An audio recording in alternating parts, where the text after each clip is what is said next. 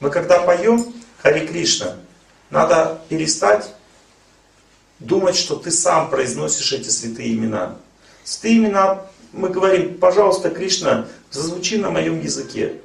Пожалуйста, Шимати Радхарани, сделай так, чтобы я для тебя повторял, чтобы я был занят деятельностью для тебя. Не я сам повторяю, а ты занимаешь мое тело повторением этим. Но я хочу, хочу, чтобы ты действовала в моем душе, моей душе.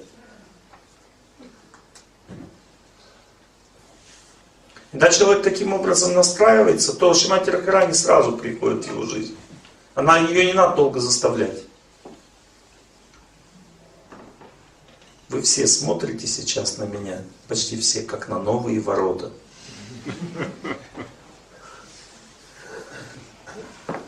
Нет никакого осознания того, о чем я говорю. Почему? Потому что нет практики. Да? Так что у меня вот это состояние появлялось при больших усилиях.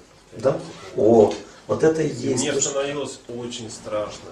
Да. Я этот барьер несколько раз так и не превзошел.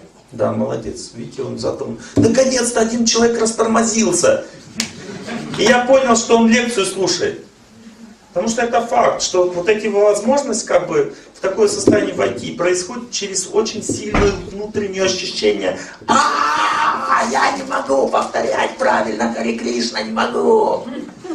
Вот когда это возникает, в этот момент как бы э, тебе из сердца говорит, говорит голос, да тебе и не надо на самом деле пыжиться.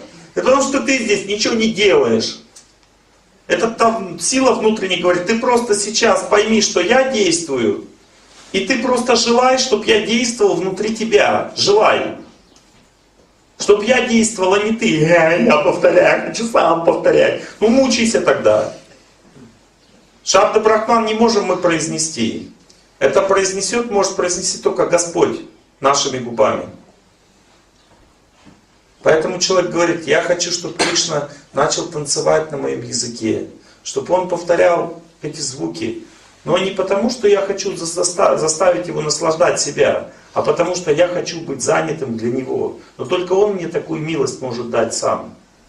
Когда человек так настраивается, сразу мир совсем не тот, и сразу солнышко встает, и сразу музыка, и радуга рисует цветы. Человек начинает чувствовать духовный мир.